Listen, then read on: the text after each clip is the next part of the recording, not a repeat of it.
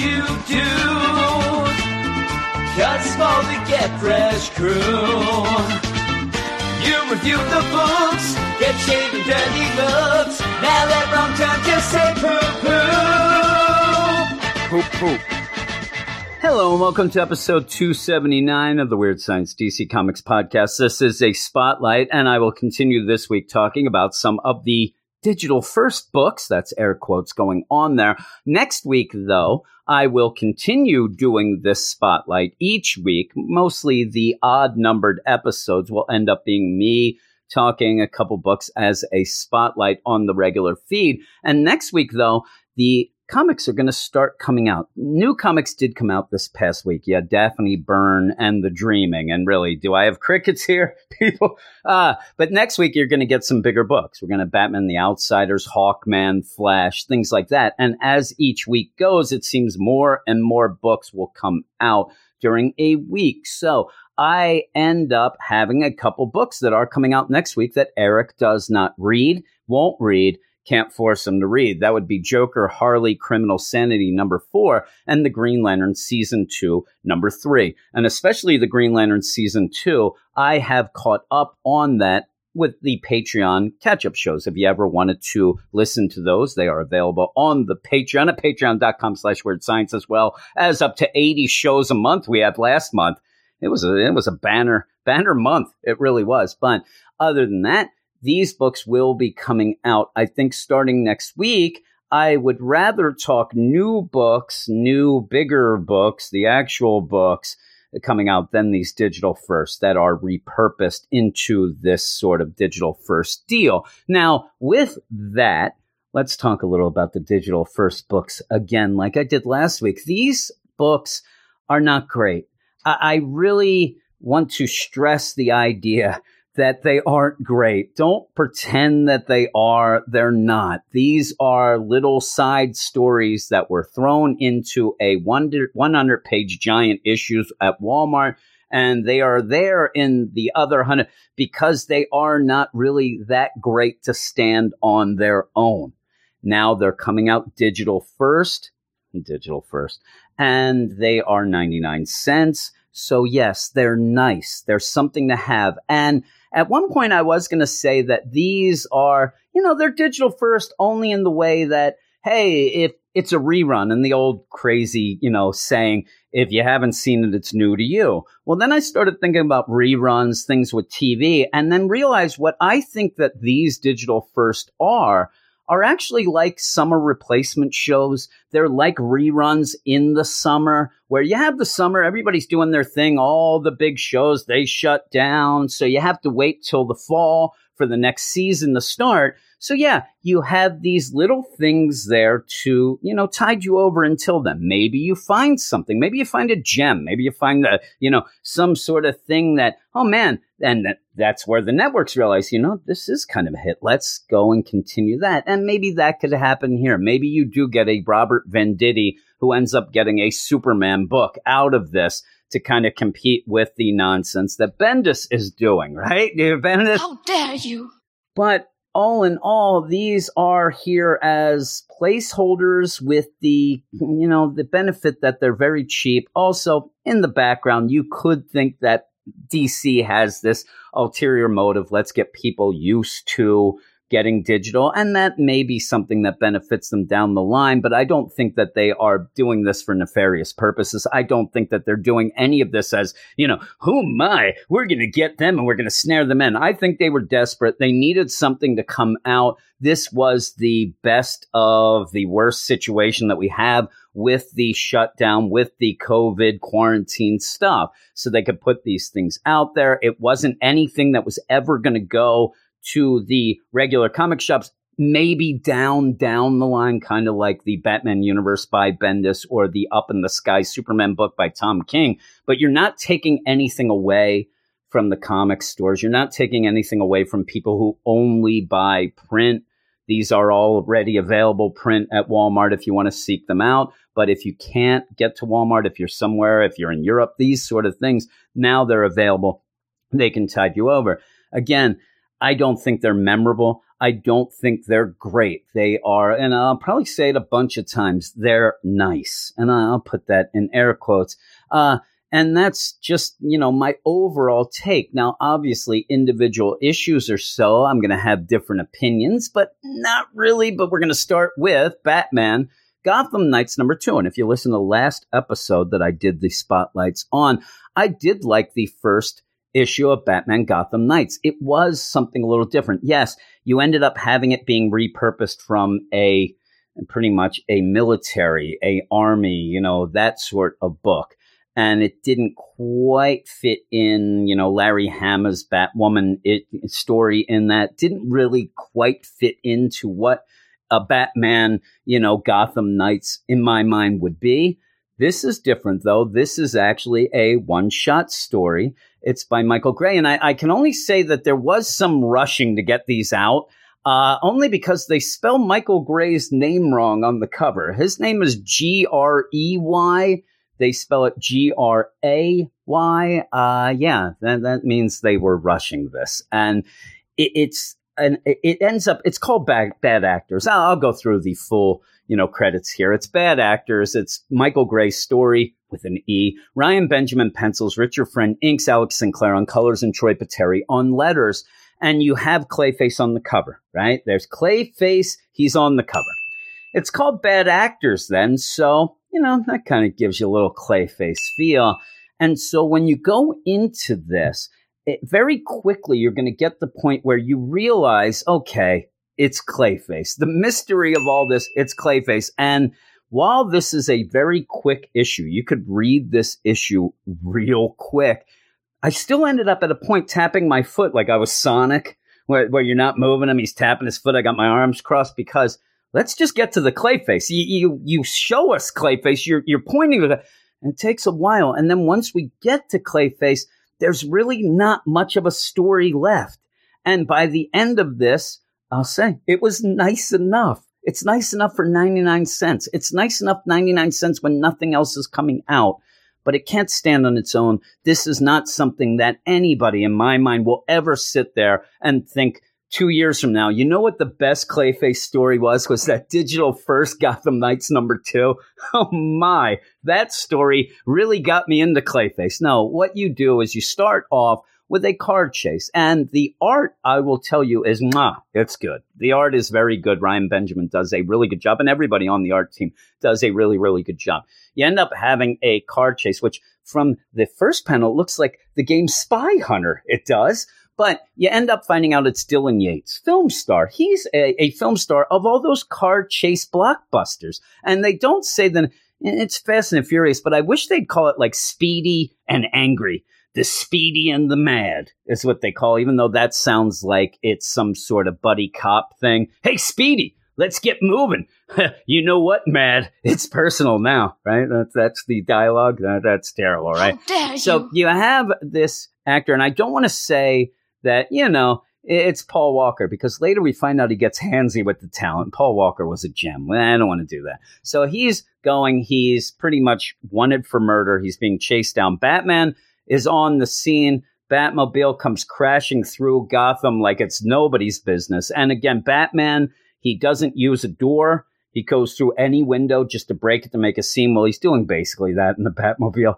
He, he ends up going through. This poor guy's just driving his, you know, big rig. He's there. He's big rig butters. He might be hauling blood. I don't know what he's doing, but Batman just pretty much ruins his career by going through the semi truck, but he ends up then finding and getting old Yates, Dylan Yates. He ends up getting him with the harpoon. There's talk about, yeah, you know, the car that he has, it's real souped up. I looked into it when I was making the Batmobile. I actually used the suspend, all that stuff, only just to get Dylan Yates so Batman can kick him in the face. Kick him in the face. And so you end up having Gordon show up, or Gordon actually signals up, and they're on the GCPD roof discussing the case, the Dylan Yates case. And what ended up happening is Dylan ended up going to, it seems like a benefit of some sort or whatnot, goes in and pretty much execution style murders a big studio head. Now you get this, and the victim, the studio head, you don't even get into it much, and you know you're just going to go past that really quick. Oh, it was a studio head who ended up trying to derail Dylan Yates's career when it first started. Batman thinks that's odd, thinking, well, he might have tried to derail it before, but murdering a guy now pretty much ends your career, and this guy has a pretty good career. That does not seem like it's much of a motive.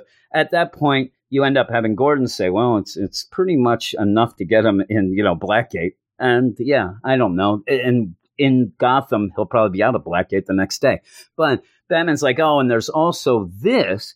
And there are surveillance cameras that picked up at the exact time Yates walking through Gotham streets at, you know, across Gotham. He was nowhere near that scene. So, which is the real Dylan Yates? Why are there two? What's going on? Is there some way that somebody could possibly impersonate Dylan Yates? Clayface. He's on the cover. You're like, okay, it's Clayface. So then you go even more. Oh, well, you know what else is going on here? That studio head had actually just sold a lot of his real estate properties. One of them was the Gotham Grand Theater. That almost got shut down a bunch of times. It always would end up, you know, having a stay of execution at the last second and they wouldn't destroy it. Well, now it seems like the the Gotham Grand Theater is going to be destroyed and made into a parking lot, as the old song goes. And then Batman thinks, huh, the Gotham Grand. I remember that that played the Metamorphosis. That's Clayface's movie. So, okay, Clayface. Well, then Batman disappears. You know, he does this whole disappearing act. Uh, yeah, okay, Batman, you know what's going on. I'm going to light my pipe. And then, oh my, you disappeared as you always do. But as Gordon looks behind and sees Batman's not there, there is somebody else in the scene a rookie police officer has walked up on the roof. I like the idea that it seems like Gordon, like, what, what are you doing up here? You're not allowed on the roof. Nobody's allowed on the roof but me. But hey, you saw Batman do his disappearing act. It's kind of like being backstage at a magic show. Stay safe, kid. I also want to tell you, he does not seem to turn off the bat signal, but he ends up going away. Then you see this rookie cop who all of a sudden actually looks like Harvey Bullock had a stroke, but it's because half of his face is melding. He says backstage, it's Clayface. All right, so here we go. I, I should ding it every time. I mean, really, we're at a point where you're just like, please, just get on with it. Go, go get Clayface. Batman goes over to the hotel, the Hotel Aventine, where they ended up having that studio head get murdered. He ends up going into the vacuum cleaner and takes a sample of the psychic mud. Clayface. And then realizes, oh, it must be Clayface. Well, I'll head over to the Gotham Grand Theater and see what's going on there. And when he gets there, a guy comes from backstage. It's Clayface. Batman knows it. He says, Hey, Basil, I know that you have a problem. This is the theater that you used to love, used to have going on. Now, Clayface, in the meantime, they're going to start fighting, but Clayface pretty much says, okay, he ends up murdering the studio head who sold this theater. Not really the greatest thing, you know, what why would he do this? I know that he's mad about the theater, but at the end of this, he burns it down himself anyway. Clayface burns down the theater. Uh, so what gives? But the other thing is, Batman says, well, that solves that one kind of, but why would you end up framing Dylan Yates? What did he do to you? Now we're going to get a little over the line, not over the line, but a little bit really like roll your eyes deal. Well, Dylan Yates, he, he, he gets handsy with the starlets. Everybody, well, then go to do something about this and try to, you know, try to help people instead. But Clayface, who seems to be the only one who'll step up or do anything, whatever, he ends up framing Yates, which now we see it isn't him. So at the end, I'm just wondering, like, is Batman going to go punch Yates again, tell him if he touches anybody? Because that ends up just being pushed aside. And that's where a lot of these stories, I don't think there's enough room. Uh, and also, they're just not uh, that great. So you end up with a lot of loose ends. Like, why would Clayface burn the theater down? in what appears to be suicide because this Batman and Clayface are fighting. Explosions go off. Batman tries to escape by throwing grenades on a weak wall, blows up, blows Batman out as the whole theater comes down on Clayface. As they get the whole thing, the fire company comes in, they put out the fire, and right in the middle is a hardened Clayface. And I do like the idea that I really wouldn't have thought of of the it was like a kiln. He, he is now just a big statue. And I expected Batman to go, all right, let's take this. We got another one of our trophies. This will go right next to the T Rex. It's going to be great. And he goes up to it and he's like, huh. And he knocks on the statue and it's hollow. And he figures out, okay, Clayface did not commit suicide. He actually sloughed off his outer layer of clay, ended up escaping through a trap door. And so we end with nothing, with Batman just walking away. Huh.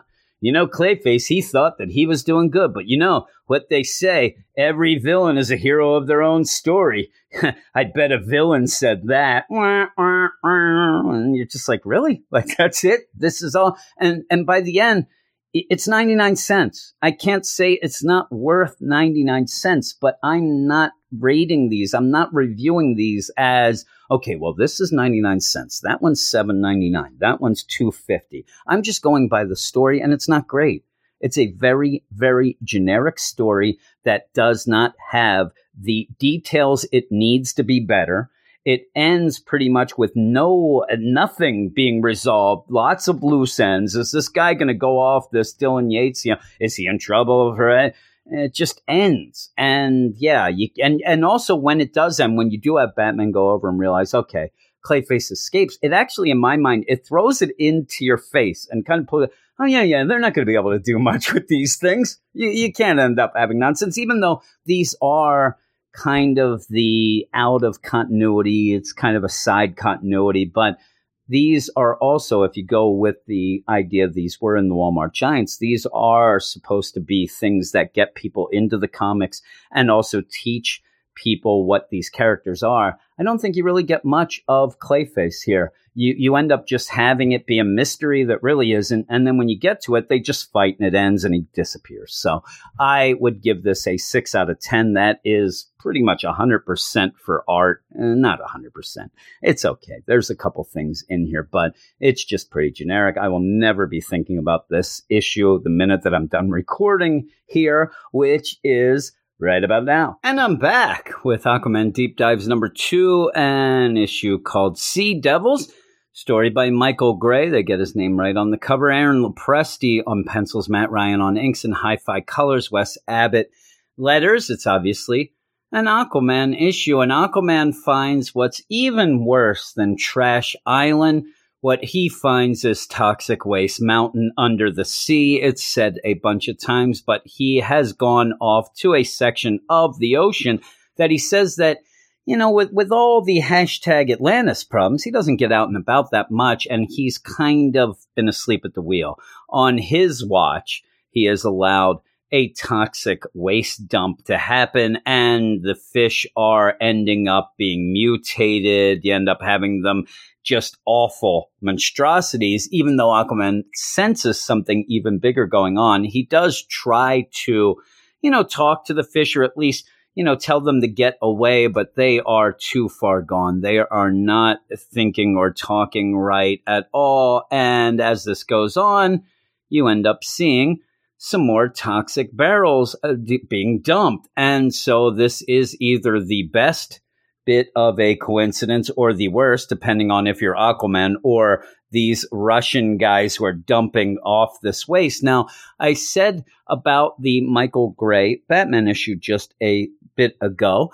The idea that the studio head, you really didn't dive into that. You didn't get uh, anything about this guy, though it wasn't really that important at the end. You were just pushing that story to get to Clayface. This story, you end up having these Russian guys who are dumping this toxic waste for some guy that they work for, and you don't get anything with them. They are the bad guys here, but again, just like with the Clayface issue, you're using a very generic eh, eh, villain to get to what you really want to do is you really want to have the Sea Devils show up, the Sea Devils from the Aquaman deal. And Aquaman goes because the Sea Devils are now attacking pretty much eco terrorists, as Batman says everybody in the world thinks of them as, even though they look at themselves as aqua freedom fighters, but they're there and they are shooting guns. You end up having a gun battle going on. You do get the Sea Devils underwater submarine that looks pretty badass. But if you're going to stress that you're not terrorists, then I don't think that you should be going around in something equipped with missiles and Gatling guns, things like that. You know, that might throw off some people when you say, oh, no, we're not terrorists. But they are there. And legitimately, these Russian guys, they're in the wrong. They are out there. They are dumping, dump, dumping toxic waste. But just like the old actor who was getting handsy in the Gotham Knights issue, you end up having this like, all right, well, what's going on with these Russians? Because all you're doing is setting up that Aquaman is going to, hey there, Sea Devils, you guys are pretty cool. Let's team up. Let's take down these Russians. Oh no, we're now being attacked by what is that big thing that Aquaman sends, which is like a mutated monstrosity of an anglerfish that has now come. This thing is humongous.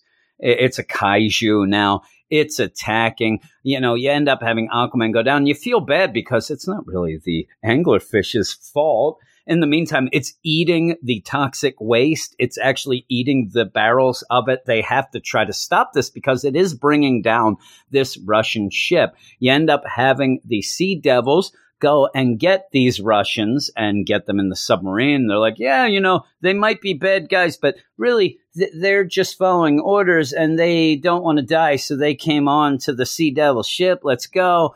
And you end up having moments like this giant monstrosity kaiju fish ends up eating the Sea Devil submarine but then they blast out, you know, typical stuff like that. As Aquaman also then swims through the fish to pretty much get it because it is a fish that goes in depth. That's why it ends up having the light if you're, you know, familiar with the fish. But as it's coming up, they say it's about to blow. It has a swim bladder. The swim bladder is ballooning. It's about to pop. Aquaman flies through. It does pop. Everything explodes. The submarine comes out. Everybody's happy. You have Aquaman shaking hands with the Sea Devils saying, you know what?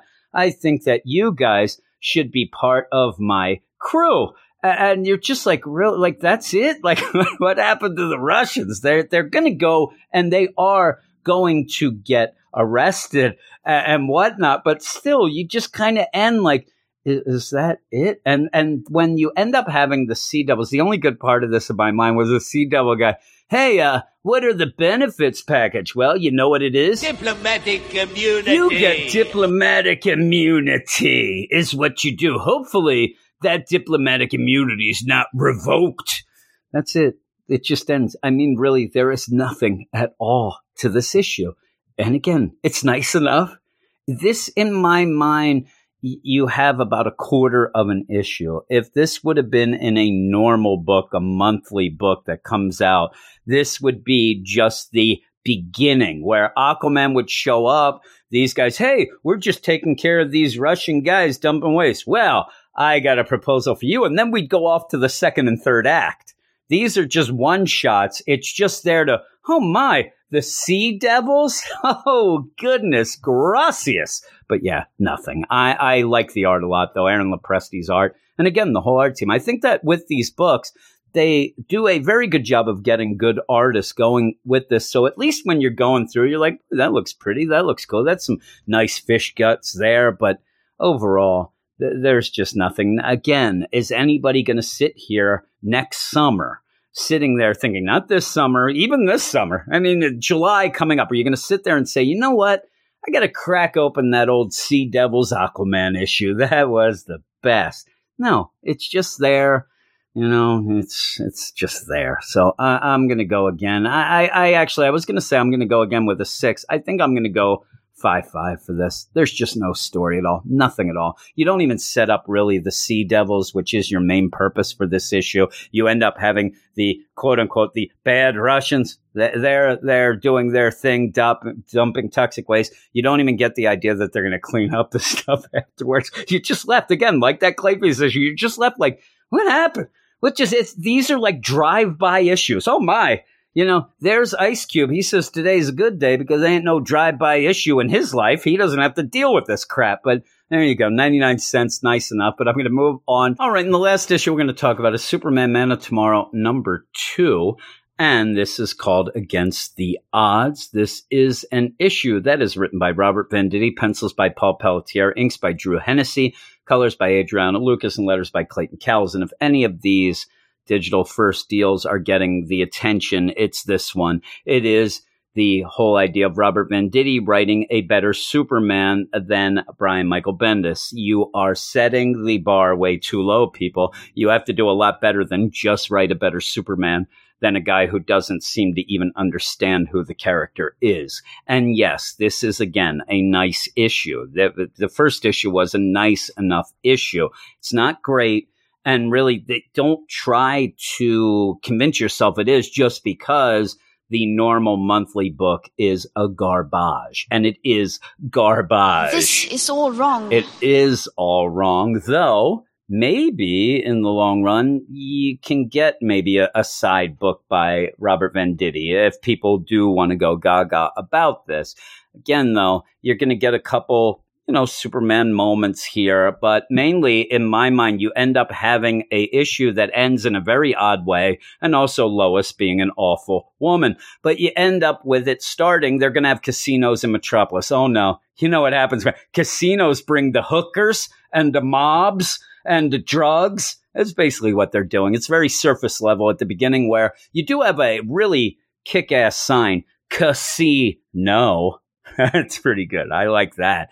But you end up having Lois Clark and Jimmy. They're covering this idea that this Councilman Davison is going to try to get these casinos into Metropolis. And Lois is known uh, you know, people don't like to have that hard hitting Lois Lane ask questions. So she ends up getting Clark, who the meek Clark, who's just a, a hulk of a man, but he ends up being able to ask a question because they don't recognize him over here on Capitol, you know, City Hall. And so he goes, Hey, uh, yes, uh, Councilman, what do you think about the people who are upset that the casino would bring in a lot of crime, particularly organized crime?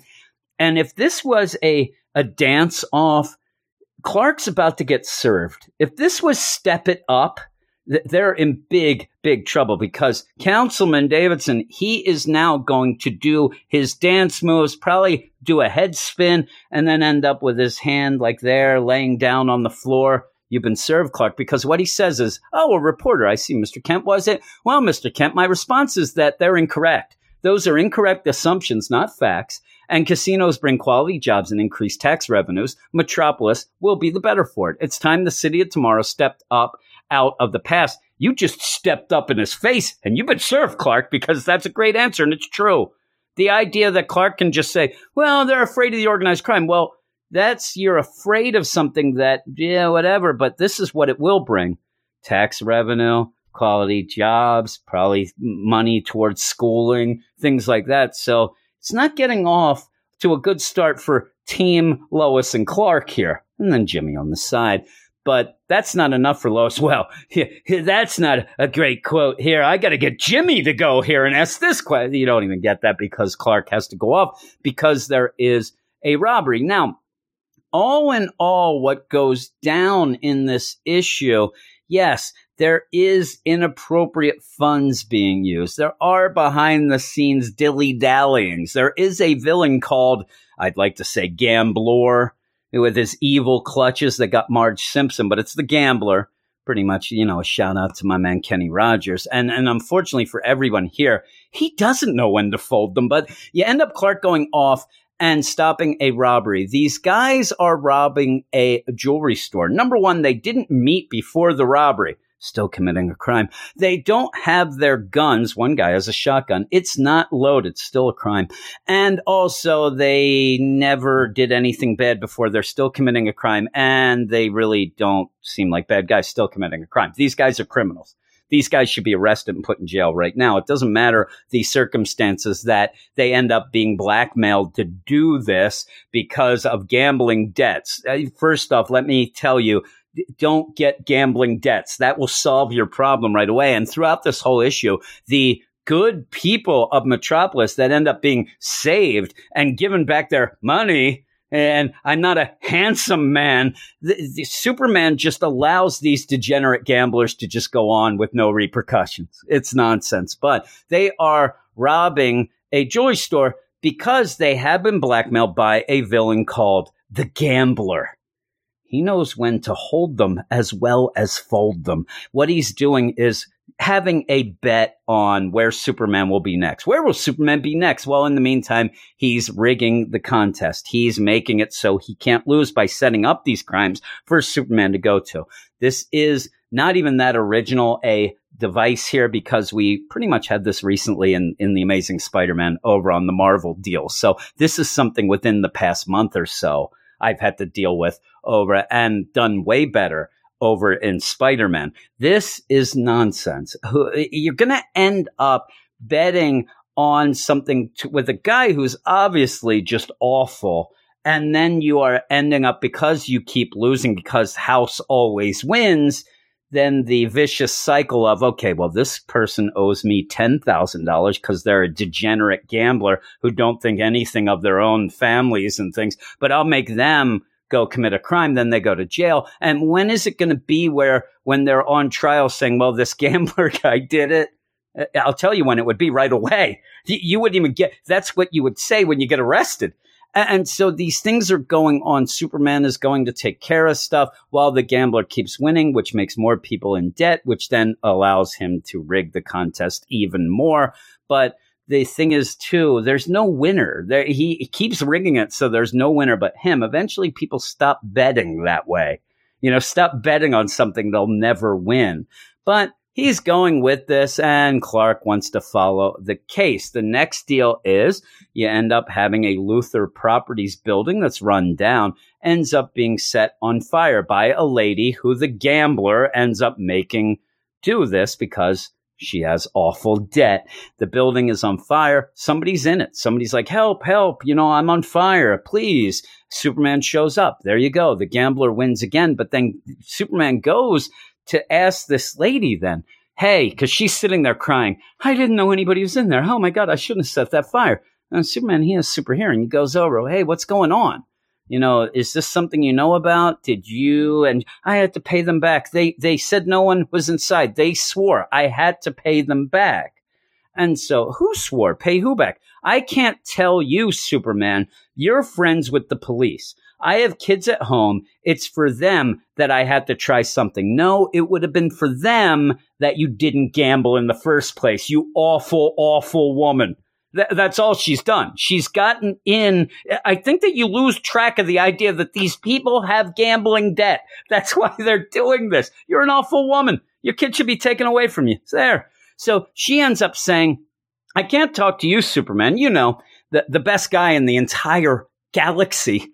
The, the, the guy who pretty much is the Boy Scout to everyone and everywhere. I can't talk to you, but Superman sets up a deal that she can talk to Clark Kent from the paper, a reporter. She's not going to tell Superman because that would end up putting her kids in danger.